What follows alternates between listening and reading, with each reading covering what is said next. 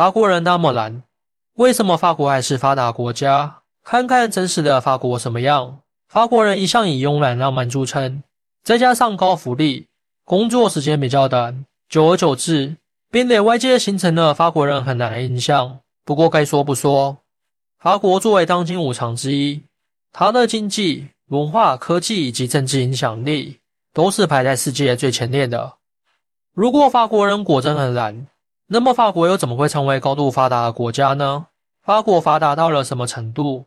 在外人的印象里面，法国人的生活就是享受高福利，上最短时间的班，平时啥也不干，就是喝咖啡、晒太阳，就算不工作，每个月也有钱领。这应该是大多数人眼里的法国。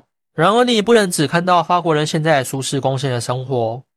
法国人之所以能这样享受生活，离不开他们过去奋斗出来的一大批顶尖企业。法国是西欧最大的国家，面积达到五十五万平方公里，接近四川省的面积。法国人口六千五百万，也是西欧数一数二的人口大国。放在西欧，法国就是一个巨无霸式的存在。它占据着西欧最好的一块土地，最适合农业和工业发展。法国人在过去上百年间，发展出了一大批世界知名企业。像空客、雷诺、标致、达索航空、施耐德、阿尔斯通、米其林、达能，都是各自行业里面的翘楚。此外，法国还能自主研发核电站、生产高铁、研发核动力航母以及战略核潜艇。法国人既可以将民用大飞机和汽车卖到全球，也可以将各种奢侈品和红酒销往各个国家。现在，部分西方国家开始去工业化。而法国仍然保持全面发展，建立了一套十分完备的工业体系。当然，还不能忘了法国的无常身份。法国在海外拥有很多自己的领地和军事基地，西非和北非至今仍是法国的后花园，既有工业上的硬实力，又有文化上的软实力，还有重要的军事政治影响力。全球能兼顾这几样的国家，恐怕唯有法国一家。说法国仍然是刻板印象。一个懒惰的国家不可能取得如此全面的成就，因为自身优势产业多，再加上高福利，法国人比其他国家的人更会享受生活，这并不算稀奇。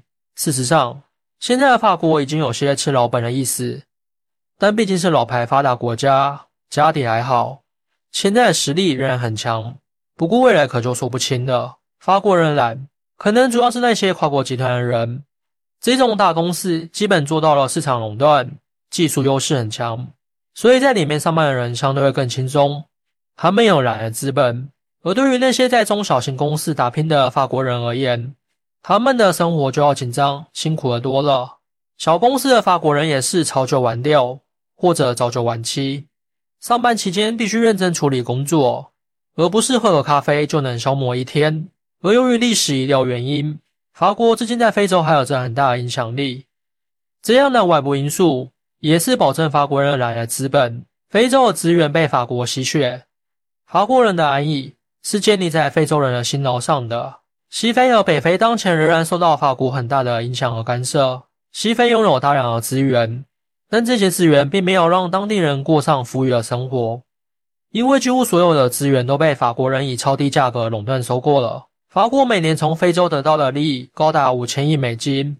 要知道，法国一年呢也才二点八万亿美元。现在的法国是靠非洲养活的，这个说法一点也不夸张。像巴黎的黄金、尼日的油矿，高利润全被法国的公司给抽走了，而当地人连基本的吃饱穿暖都搞不定。除了矿产资源，法国在金融货币上也将西非、北非给牢牢控制住，包括尼日。波哥、马里、塞内加尔、加蓬、喀麦隆等十四个非洲国家的外汇大头被法国银行持有，所以法国人的安逸慵懒不是天生的，一半来自他们自己的产业优势，一半来自对非洲的吸血。